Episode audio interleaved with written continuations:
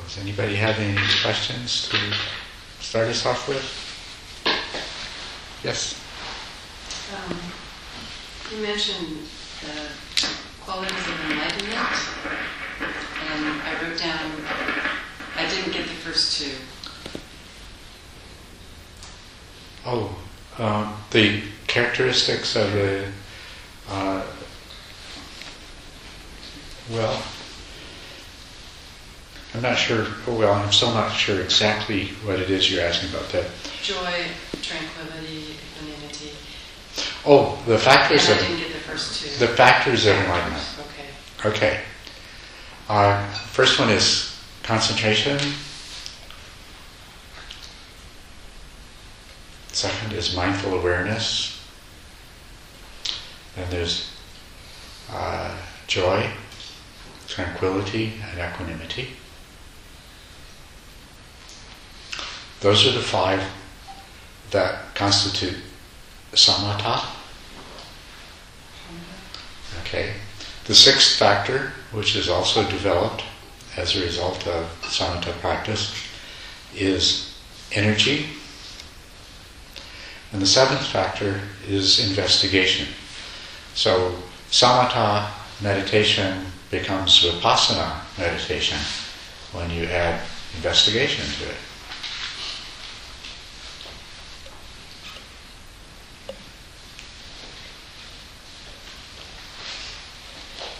But they have to go into order. What's that? Do they have to go into order? Well, they're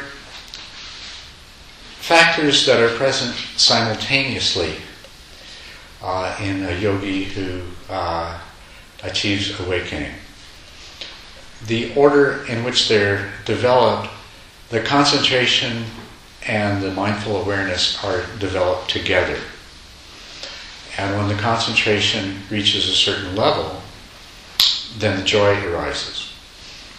And then, as the concentration uh, further improves, then the tranquility and the equanimity arise. So, in terms of their uh, uh, their order, it's uh, uh, concentration and mindfulness developing together, but it is their complete development which causes them to be uh, factors of enlightenment. Joy arises along the way, although you know the joy can be present at any time, but joy, meditative joy, the joy that arises in practice, corresponds to a certain degree of concentration.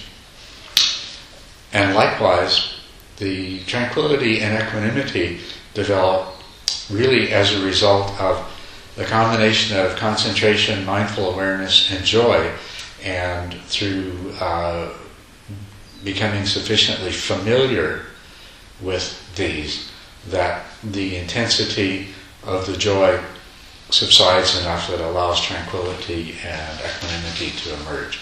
So if we're thinking about a temporal sequence, that's that's how we would think of it. Energy doesn't arise at any specific point in relation to the others, but develops throughout the process, and uh, and the points in the process at which it becomes most noticeable will vary with different yogis, but usually where it becomes uh, uh, most apparent in virtually all yogis is an association with the rising of joy. So, yeah. So. Other questions? So energy here is the same as energy we are talking about in usual way. Hmm? The energy in the enlightenment practice. It's the same as the energy we, we said we say in the usual terms. Yes, well, the energy as a factor of enlightenment, it is the energy that serves to allow the mind to be uh, quite bright and alert, fully aware.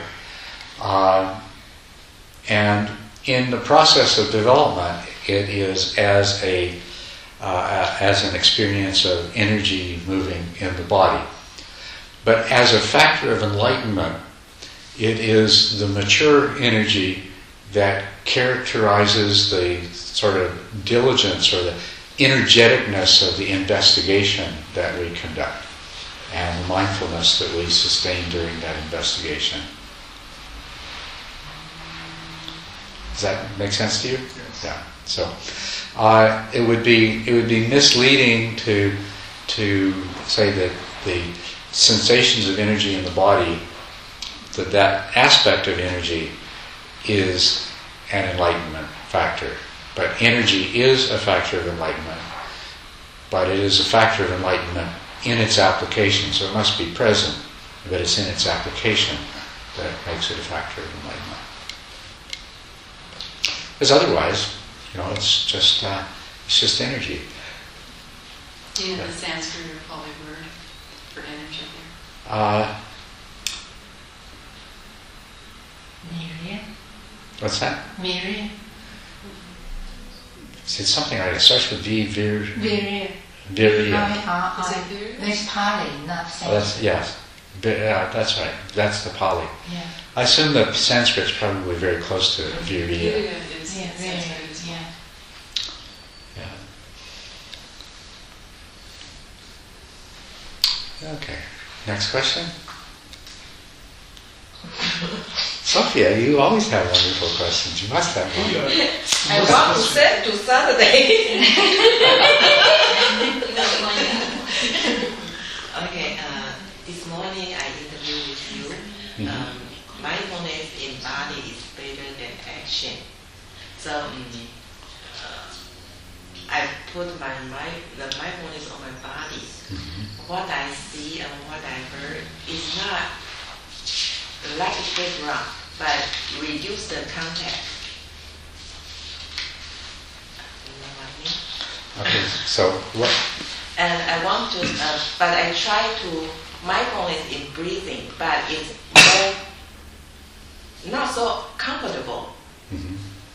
Mindfulness body is better than in breathing. How do you think? Is- Is mindfulness of the body is better than Focus on the breathe. Than focusing on, on the breathing? That's what you're saying. That mindfulness in the body is better than mindfulness of breathing. Yeah. How do you think? Well, it depends on what you mean by by better. Uh,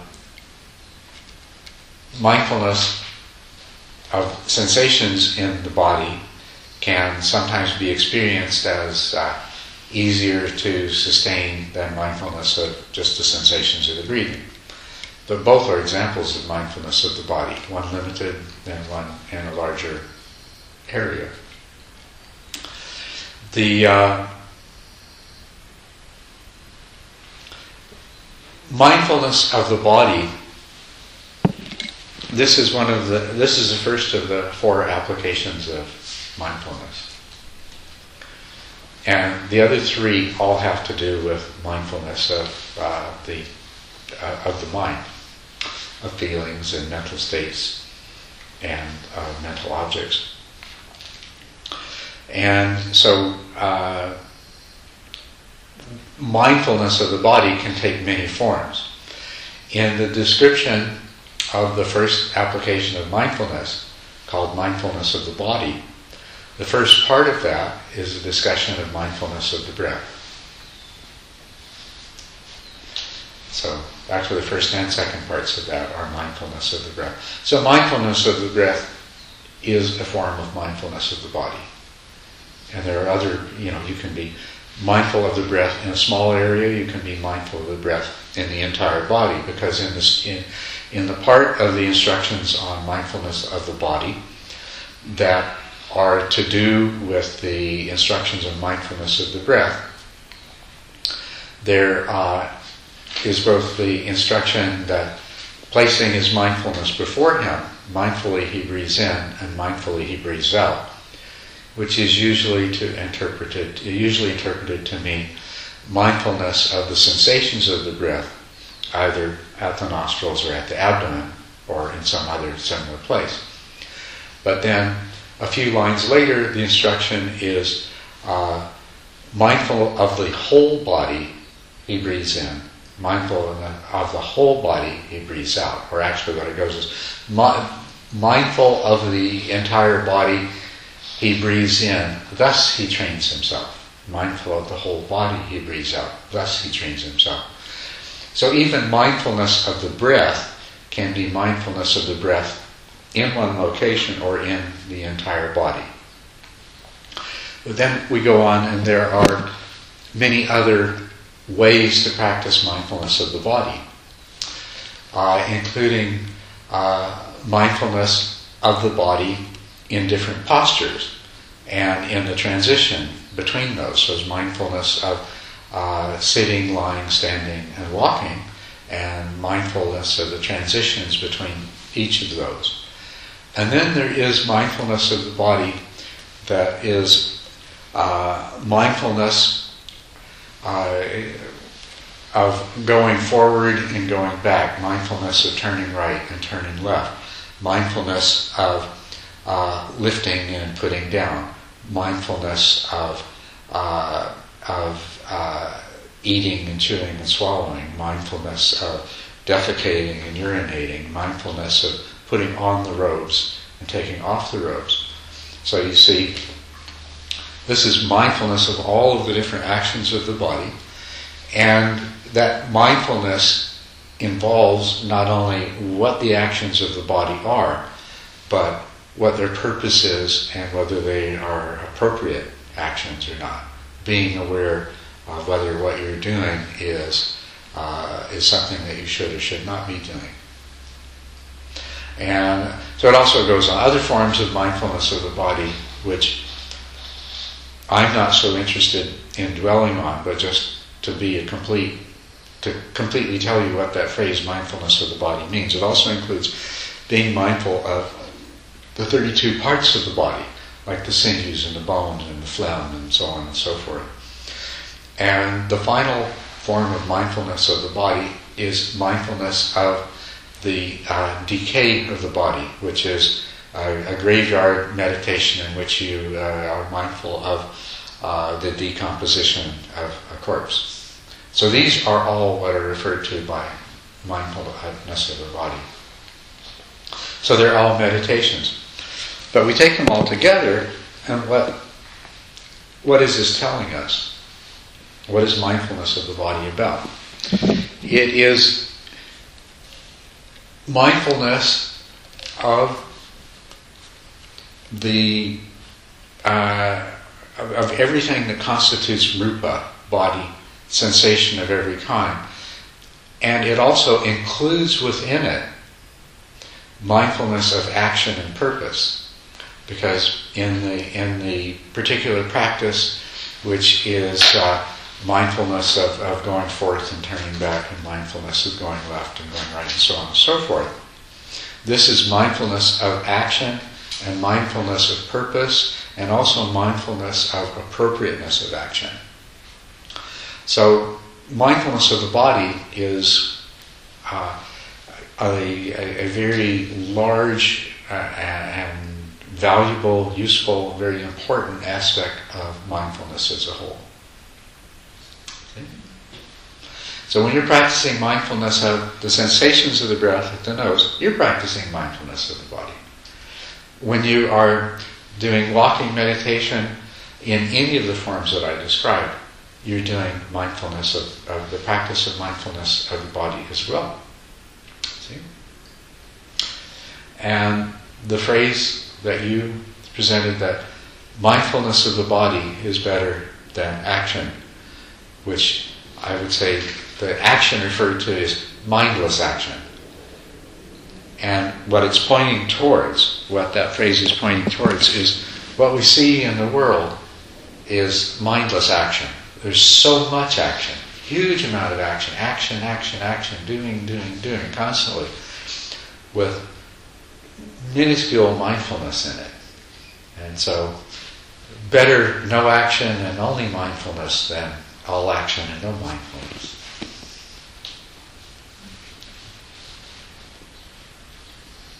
Well, thank you. And in these practices, they are practices for cultivating the faculties of mind, including specifically those uh, factors of enlightenment. But they also are practice for living your life. You live your life one step at a time. Learn to live your life mindfully one step at a time. The steps, as with the meditation, may be long or short, and they may be fast or slow. But the point is that there is mindfulness, mindfulness of what's happening, and of course, mindfulness of where the steps are intended to take you, and mindfulness of whether or not those steps are in fact taking you there. And of course, as you notice, that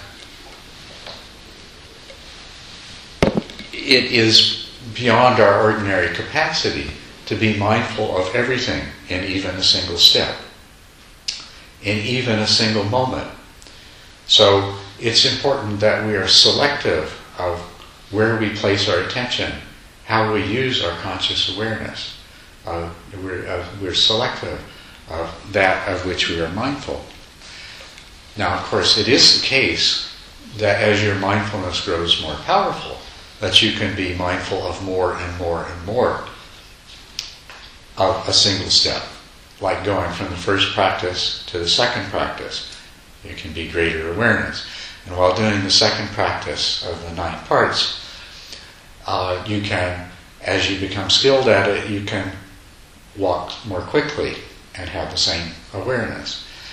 And as your mindfulness grows more powerfully when you're doing a third practice, you, your mindfulness can encompass more at any one time. So mindfulness grows in power and effectiveness. But nevertheless, we see that there is so much, and mindfulness, uh, your, your conscious awareness, is a, a limited capacity in, in any given circumstance. So it's very important that you are able to focus it on that which is most important. Right? And of course, we see that most people, the ordinary person, in the course of their lives, exerts no uh, uh, no control at all over what occupies their consciousness. And as a result, their conscious awareness is very often occupied by things that are more harmful than good.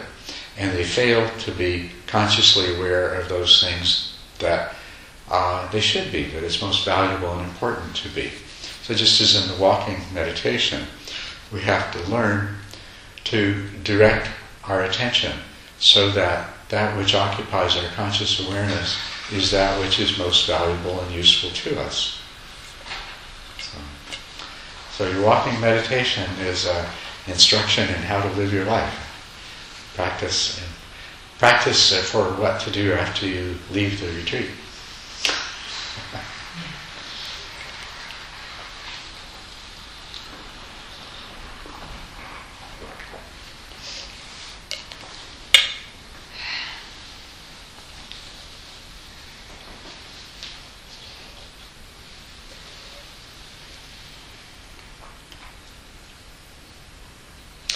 And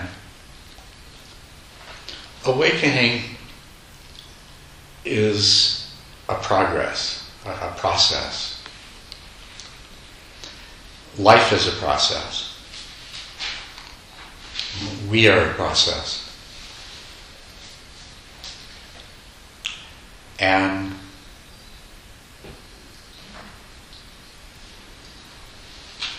when you become serious about the Dharma, then the process that is life and the process that is awakening become one and the same.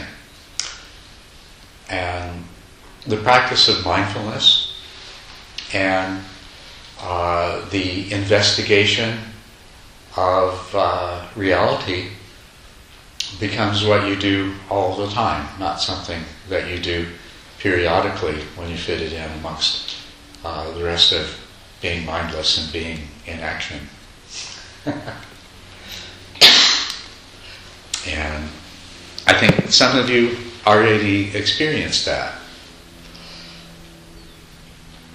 At first, it's an exercise of uh, discipline and diligence to bring yourself out of the mindless lostness, not fully consciousness of ordinary life, being swept here and there by the currents of desire and aversion.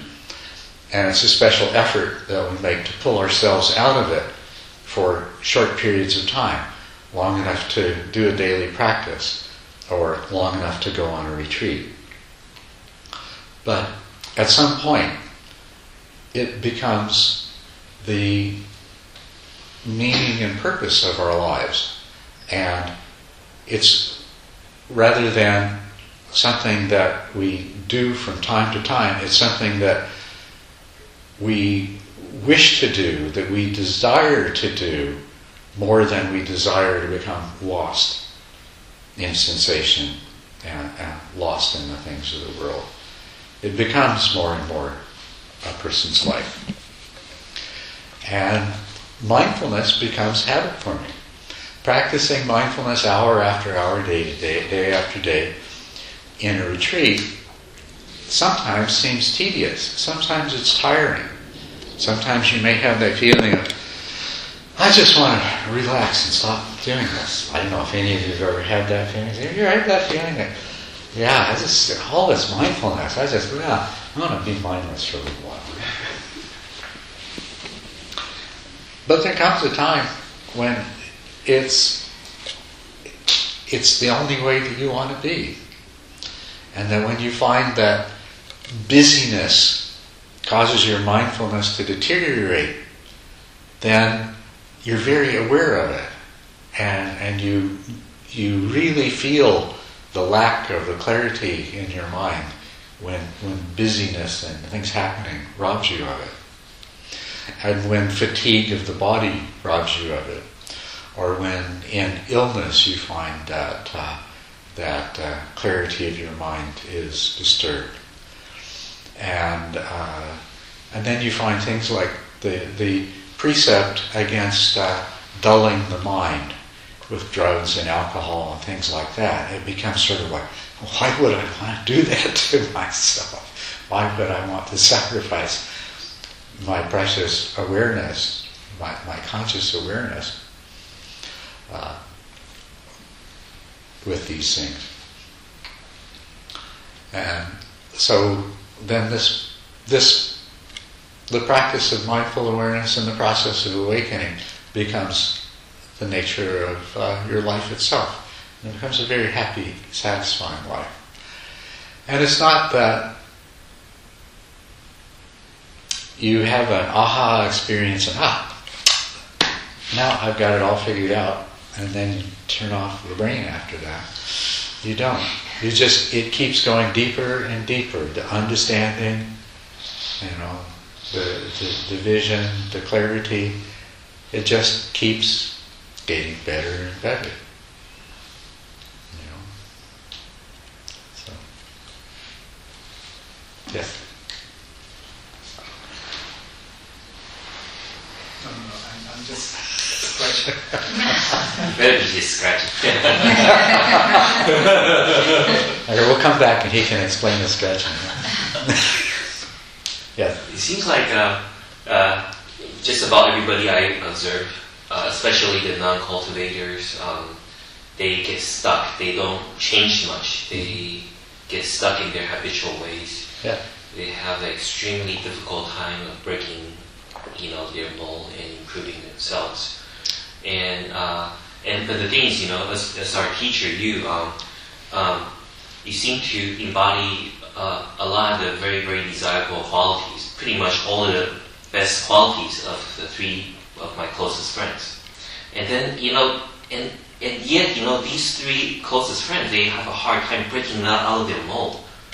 And yet, uh, you somehow you can kind of combine their best qualities and then kind of get rid of the, the, the bad qualities they have. you know, it, it, did, did, uh, um, uh, did this came when, when, when, when you're a kid already, or you had to work really hard to develop it, and how did you manage to develop it? It's, it's a natural outcome of the process. A person who does the practice changes, and as insight arises, they change. They change inside. They don't decide to be different, force themselves to be different.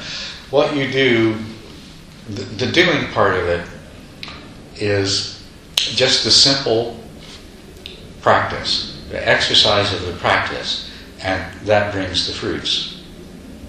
You don't, you know, there's, there's no, you can't make yourself change in this kind of way. And when changes take place in you, uh, it, it's not that you take credit. Oh, look what I did. Because it's it's it's nothing to do with any you or self or doer in that sense. It's something that happens as a result of causes and conditions. You create the causes and conditions through such simple, simple actions, which is a good thing because although we take, we imagine that we do all kinds of things, all that we're really capable of is very, very simple actions. So you take the appropriate simple actions and you do it consistently, and then changes take place in the person. Uh, like for example, how, how, how do you how does a person overcome the laziness? Because I see that as my biggest uh, biggest shortcoming. Laziness. Well, see, in in the discussion of meditation, it's traditionally identify five hindrances, and uh, that in the practice of meditation you overcome these five hindrances, and you've achieved samatha when you've overcome them. And each of these hindrances is opposed by and replaced by one of what are called jhana factors. And um, then what we find in this relationship between hindrances and jhana factors is that through the cultivation of the jhana factors, the hindrances are overcome. And the resistance to uh, practice, laziness, is one of these hindrances. I'll tell you what the traditional five hindrances are. Uh, sloth and torpor is the name usually given to the one we're talking about right now. And then there is doubt, the second one. The third one is uh, sensual desire or desire for worldly things. The fourth one is uh, agitation, or the fourth one is ill will in, in, the sequence that I'm giving it to you. And, and by ill will, we mean all of those kinds of negative thinking, the irritation and irritability and impatience, which can lead into anger and hatred.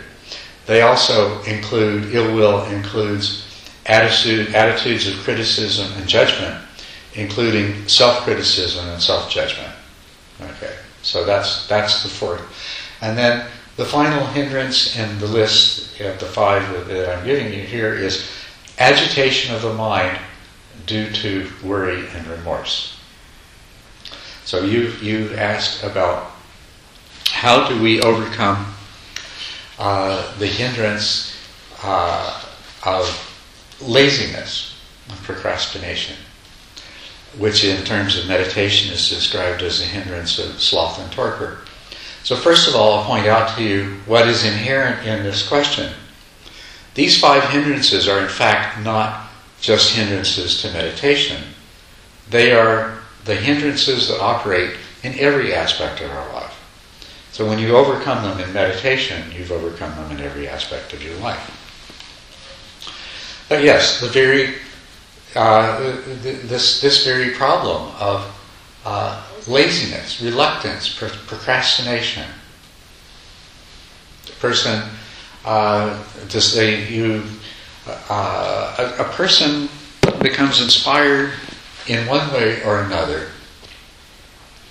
to pursue meditation and the practice of the Dharma.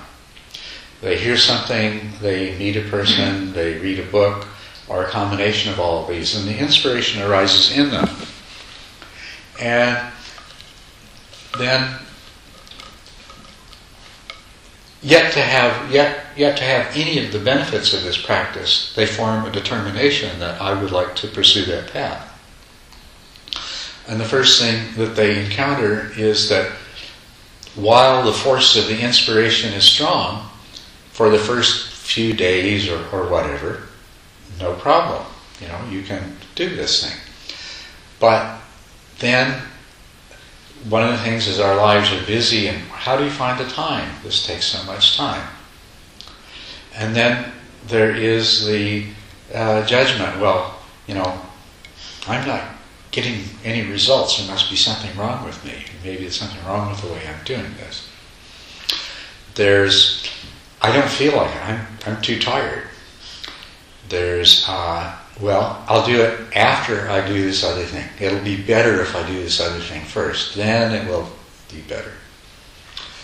There's, you know, all these different ways that, that you end up not doing it.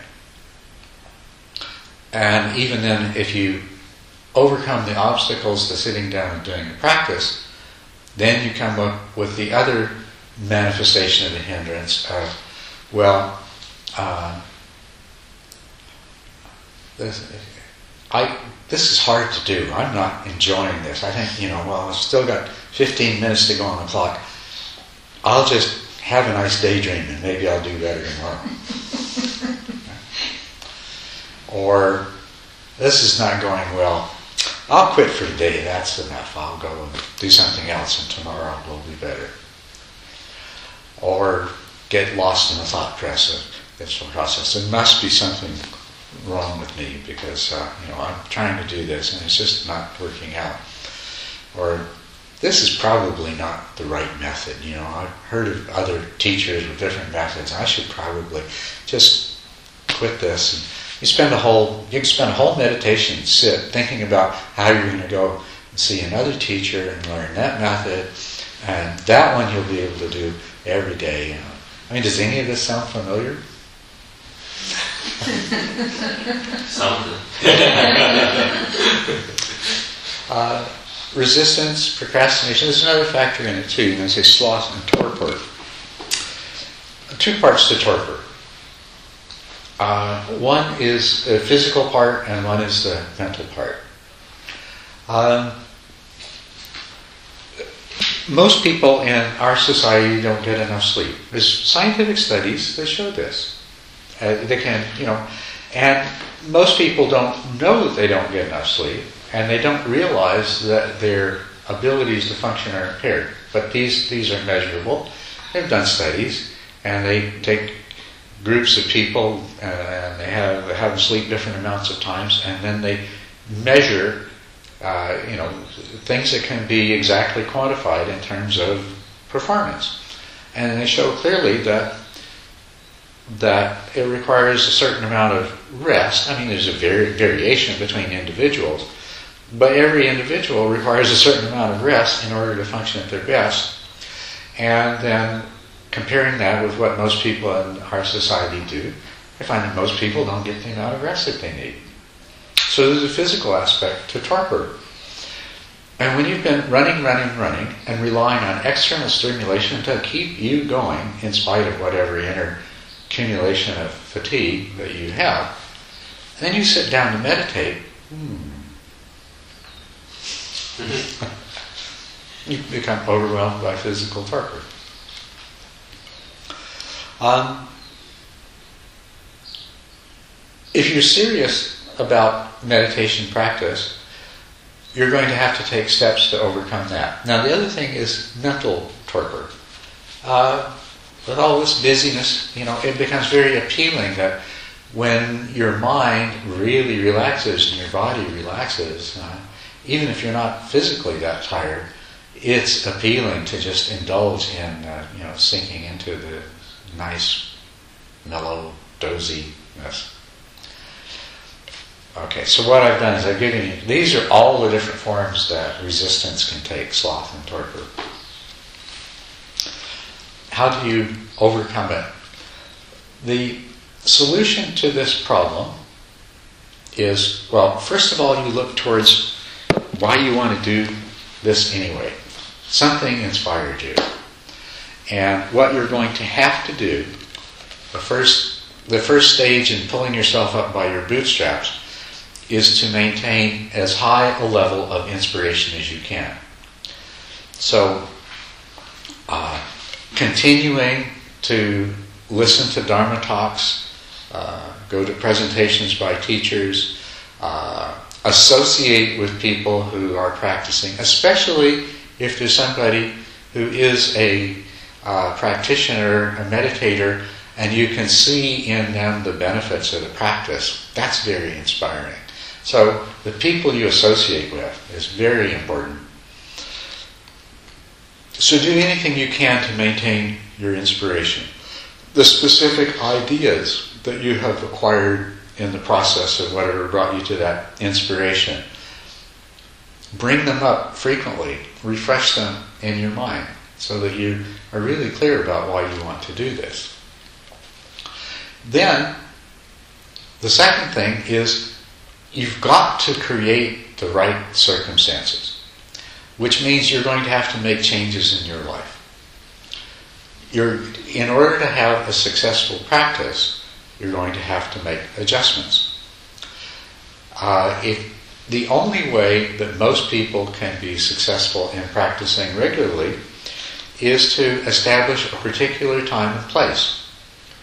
Because as it is, how many hours in the day do you find yourself saying, hmm, nothing to do now, I wonder what I'll do? Hmm? Doesn't happen, does it? So if you're waiting for a gap like that when you're going to practice, it's simply not going to happen. You have to make the place. Which means, you know, and then you look at your, and as soon as you realize that you have to do that, I mean, a lot of people start out and say, this is great, I'm going to meditate for an hour every day. And then they don't, and they don't, and they don't. And it's like, well, I never have time. Well, you have to make the time. And then when you decide, and you say, well, I have to make the time, say, well, okay, I'm going to try to meditate at such and such a time every day. And the first thing you discover is the only way that will happen is something else has to give. So it has, there has to be a priority. You're going to have to not do something else. Because unless you're different than me, I have no way of stretching time. I can't add an extra, I can't shift to 25 hour days so that I have an hour of practice. And so, unless you can do that, something else has to go. And you have to make some choices. Then, that's fine. You've made some choices. You figured out this is when I'm this is when I'm going to practice.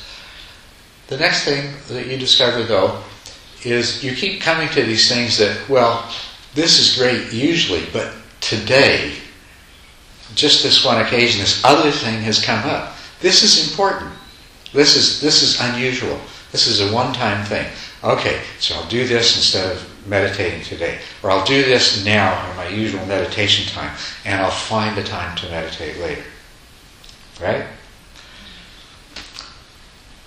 Yeah, so that happens once, and a few days later it happens again.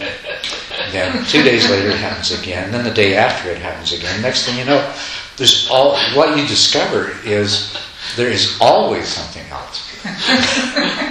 so once again, it comes to priorities. You've got to come to that place. Yeah, and we do this. We do this in other things in our life. You know, we don't not go to work today because something else came up, right? We can't. We lose our job. And meditation has to, you know, our determination to practice has to take on that same quality that, okay, this, this takes priority, you know. Tell the ambulance to wait. I can't go to the hospital yet. Time for me to meditate. No, well, you know, maybe not that extreme, but you do really have to make it a, a, a priority because otherwise, just the natural course of things is going to keep eroding your opportunities to practice. But the answer, the answer always to overcoming sloth and torpor is to take action. And they're small actions. Choose a time. Uh, recognize the conflicts. Think about it. Decide what you're going to change or what you're going to give up. You know, it's all simple actions. It's all very doable. You take it one step at a time. And then, of course, you sit down to meditate. You've got a regular practice, and your next problem is that the same resistance, the same procrastination, the same laziness, and the same sloth and torpor show up in your meditation period.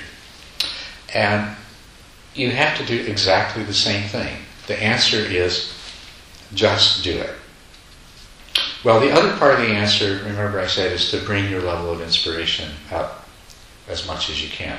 And that's a very important part of it too. And you can do that in your meditation practice.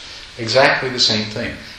Every day when you sit down, you can take the first few minutes, and you've got to be careful that this doesn't turn into a way of procrastinating and wasting time. But in your first few minutes, remind yourself, why do I want to do this? Refresh in your mind your motivation, your inspiration, your reasons. And what you'll find is that some days your motivation is stronger and some days it's lower, and that doesn't matter. What you do is whatever degree of motivation you have, you bring that into the forefront of your awareness. And some days your reasons are of the highest sort. And some days your reasons are of the lowest and most mundane sort. Some days your reason for practicing is because you want to become fully enlightened and you want to save all sentient beings. But other days, your only reason for practicing is that it would be embarrassing if your friends who are diligent practitioners knew that you were slacking off. And it doesn't matter. Whatever the reason is, you just say, okay, that's my reason. And you go with it.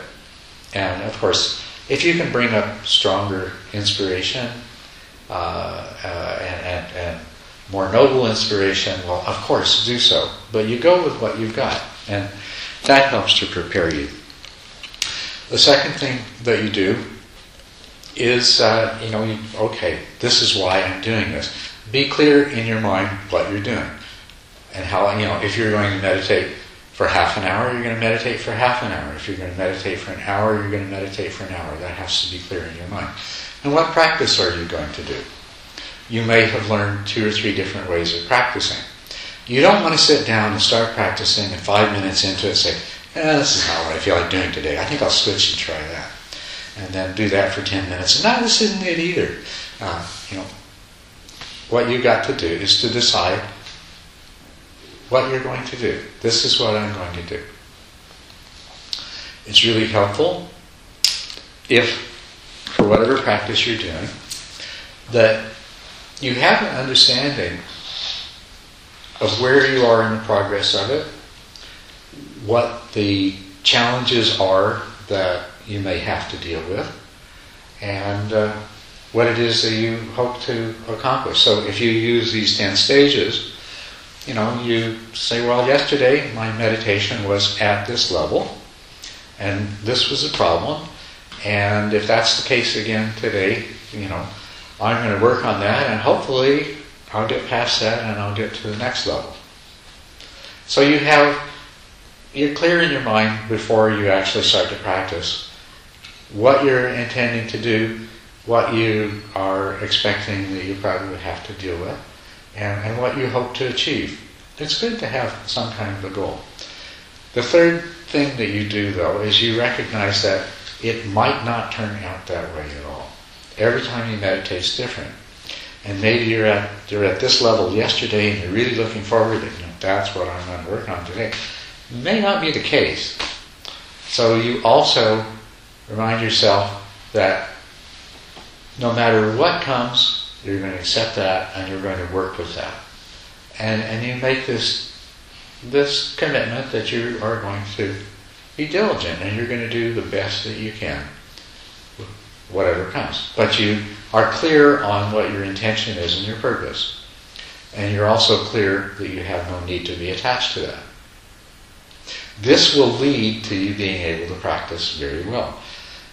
If you're not clear on what you're doing, as I say, you'll find yourself jumping around different ideas. Well, maybe I should try this, maybe I should try that. And you won't have a very productive practice. And if you have expectations, then you're going to experience disappointment, or sometimes you're going to experience excitement and you're going to pursue some kind of experience that uh, not really going to help you in your training. You're just going to be spending your time pursuing something. And then you, you make the commitment to, you know, just do the simple task, no matter what stage you're at, no matter what level your practice is at today. The task before you is very, very simple. And that's all, you just have to make the commitment to keep doing it, not to give up on it, not to decide to daydream or go to sleep or get up and go do something else. So this is where, where the, the preparation is, very effective. Um, you can, there's a few things you can do further than that, or one main thing that you can do further than that um, is to recognize these five hindrances. It's good to come to know them. And just examine your mind as you sit down ready to meditate and say, what's there? You know, is there ill will in my mind because uh, uh, I, some things happened today and I just, you know, I have a state of irritation and irritability? And recognize that it's there. Recognize it there and prepare yourself in advance with the thought that I'm not, uh, you know, I, I'm not going to let this take hold of me. It may be there, but I'm going to practice uh, in a proper way. You may find that you have a lot of thoughts. There's something going on, some project you're excited about. You're going to make a lot of money if it works out. People are going to admire you, you know, and all you have to do is do these final things. So there's a great temptation to think about this project, right? If you know that, if you sit down and meditate and you know that that's there, you can say, okay, I know this is probably going to come up. And it's probably going to come up over and over again. You're prepared if you know that. So that when it comes up, it's, uh-huh, knew that would happen.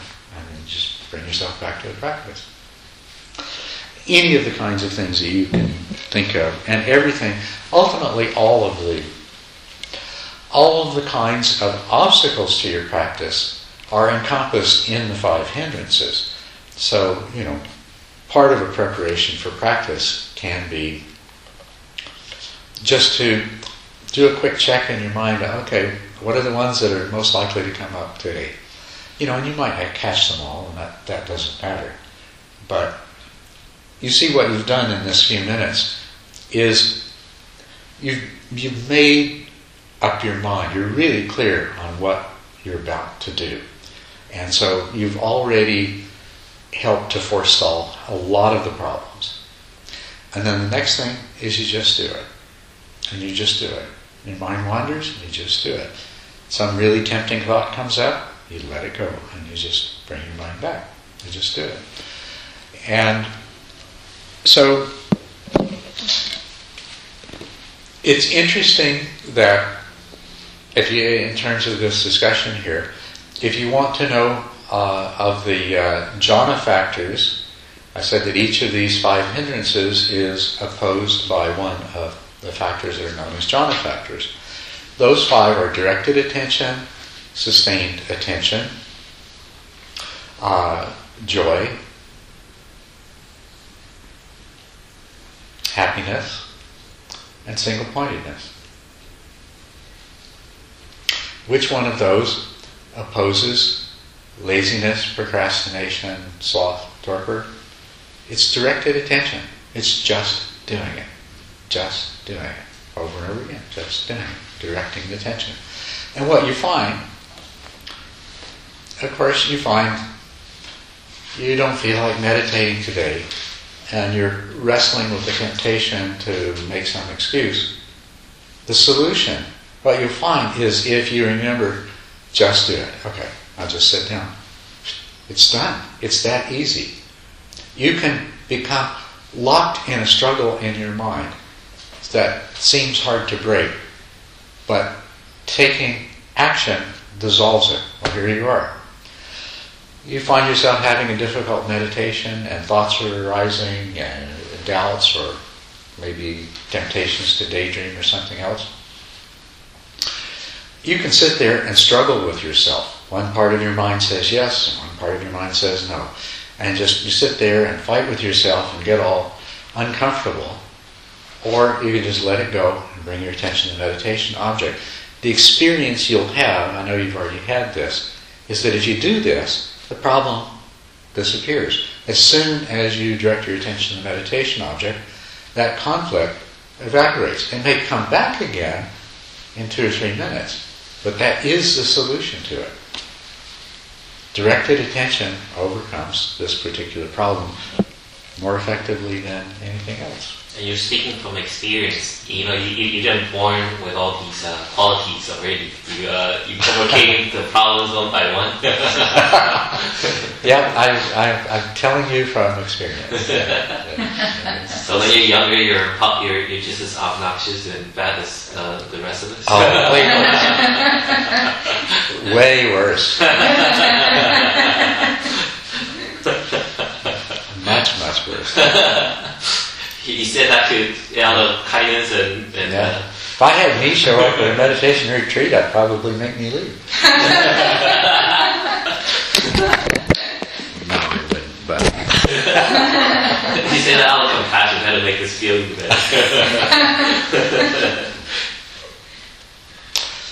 yes. So what are the other counter, The other what? the other, the other uh, Counters. Uh, jhana factors to counter the hindrance? To counter the other hindrances? Okay. Well, uh, in the order that I gave them to you of the hindrances, the second one was doubt. Now, the reason that I put doubt second in order is because that's the order in which it usually becomes a major problem. You start experiencing doubt. It reemerges over and over again throughout the process. But usually, just when you start to get a handle on uh, establishing a practice and dealing with uh, resistance and procrastination, then the next big one you have to deal with is doubt. The jhana factor that counteracts doubt is sustained attention, which we could translate to you keep doing the practice. Because if you keep doing it, you get results, and results remove doubt.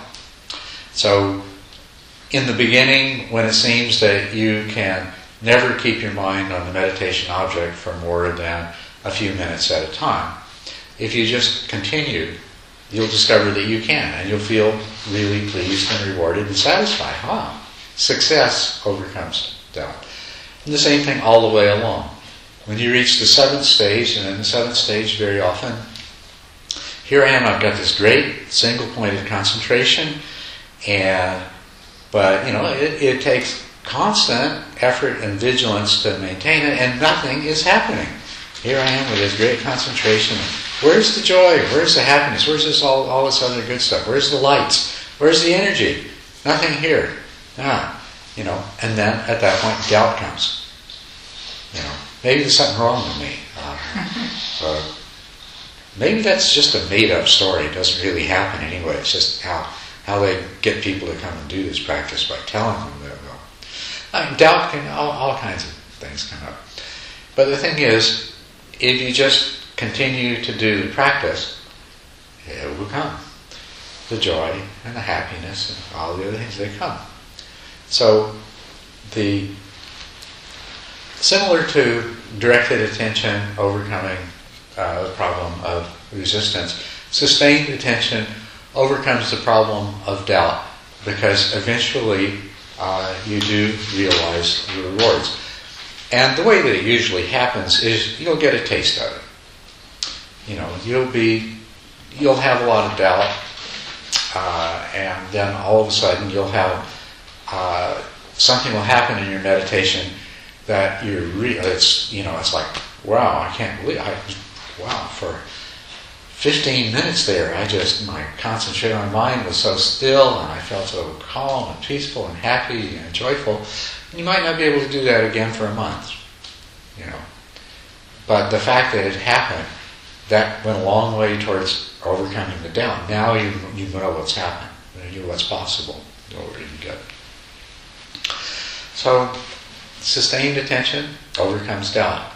Now, in uh, third in order of these uh, hindrances, as I offer them to you, is worldly desire. Because, and as, you know, when you get excited, I'm going to learn to meditate, and the first two or three times you sit down, that is really great. I just love this. I'm going to keep on doing this. By the time you're doing it for a week, you know, you say, well, my concentration is worse than ever. My mind is all over the place. I'm thinking of everything. I'm thinking of the most silly, ordinary things like, yeah, my car needs an oil change. All these mundane thoughts just coming and coming and coming. Because the novelties were not. And this is this is worldly desire. This is concern with things of the world. This is what your mind's thinking about all the time, anyway, isn't it? Yeah. Well, as soon as the novelty wears off, yeah, your mind's going to go back to thinking of the same kind of things there's always things about. You know, you have to take the trash out because tomorrow's the trash pickup day, and you know, where did I leave my keys? And I forgot to phone so and so, and uh, I wonder if uh, the girl on the next floor wants to go on a date, and you know, I mean, all these kind of thoughts, and the the uh, the more the more boring sitting here and looking at your breath is, then the more thoughts associated with desire arise. And it's one of the things that you have to deal with. And so the experience you have is thoughts arise, they capture the attention, uh, and then the mind wanders and you have to bring them back. Or later on, you, you don't ever lose a meditation object, but the thoughts just, these, these thoughts just keep coming. The antidote, the jhana factor that counteracts it, is uh, what is, uh, say single pointedness. But let's just say it's the uh, maintaining the attention on the meditation object and ignoring the thoughts. If you ignore the thoughts, the way that they're, enca- they're countered is that eventually they become less frequent and they start to go away. They become less and less frequent. Now, in the, there's a progression, normal progression in the kinds of thoughts that manifest. The first kind of thoughts are mostly mundane thoughts. And as your mind stops bringing up so much really mundane, ordinary thoughts, then it starts bringing up thoughts that seem to have a, a deeper import. Uh, insights uh, into uh, things about yourself, or your relationship, or your family, or your career, or the Dharma. So the thoughts, actually, what happens is there ceases to be so many not that interesting, annoying, ordinary thoughts. And they begin to be replaced by not so many, much more interesting, much more important seeming thoughts. And so you deal with this temptation to go with them. Uh, but they too will pass away if you just ignore them. And that's, that's how single pointedness, just Stay with the meditation object, let the thought come and go. After a while, uh, uh, they become less and less frequent. The next hindrance is ill will. Now, ill will can produce distracting thoughts that you have to deal with, as we said before, by ignoring them.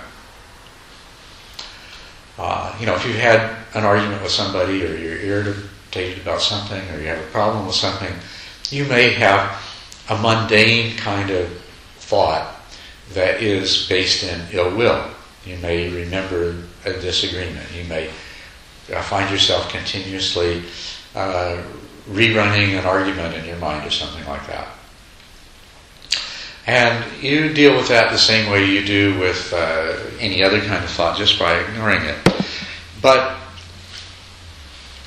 as you go along, you'll find if if you have any more deep-seated sources of ill will in your mind stream, in your consciousness, this will start to come up. You know, uh, terrible things that have happened to you in the past, and you still have resentment or hatred about them. You haven't thought about that in years, but all of a sudden there it is in your meditation. Ill will manifests uh, through the arising of those kinds of thoughts. Sometimes you won't even recognize the source of it, but to the degree that you have ill will in your mind stream, there will be certain kinds of images and emotions that arise during meditation. And you need to become purified of those. So what you do is when they come up, you recognize them for what they are, and you admit that they have a right to be there, and then you liberate them and just let them go away by themselves. The jhana factor that overcomes these is uh, that of pleasure.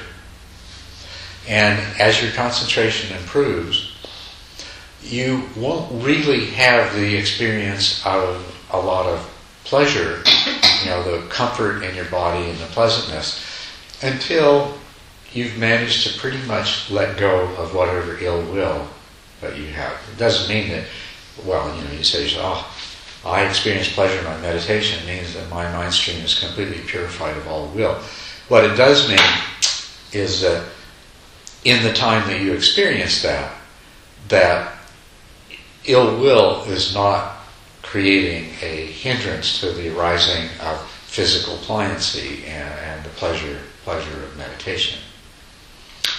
And the vice versa, as as you come to the place in the unification of mind where physical pliancy arises and the uh, bodily pleasure arises, then that is going to put a stop to the uh, arising of ill will in the in the stream of consciousness. Yes. So when you say pleasure, I mean it's piti, piti. No, that's a piti is the next one. It's the meditative joy that counteracts uh, the hindrance of agitation due to worry and remorse. So So, in the development of piti, before that, you develop the mental pliancy that allows you to remain single pointedly on the mental, on, on the meditation object. then comes physical pliancy. The body no longer has aches and pains, but uh, it actually feels quite pleasant. And it feels so pleasant that the bell rings and you don't want to move because this feels really nice. Th- This is this is the pleasure that that's the uh, jhana factor is sukha, which refers both to bodily pleasure and to mental happiness. And in the progress of arising mental pliancy, physical pliancy, bliss of physical pliancy, then comes the bliss of mental pliancy, and then comes the subsiding of the intensity of the bliss of mental and physical pliancy. That's the way it develops. So, what we're talking about here is that once you have a, a sufficient degree of mental pliancy, physical pliancy develops with its concomitant physical pleasure.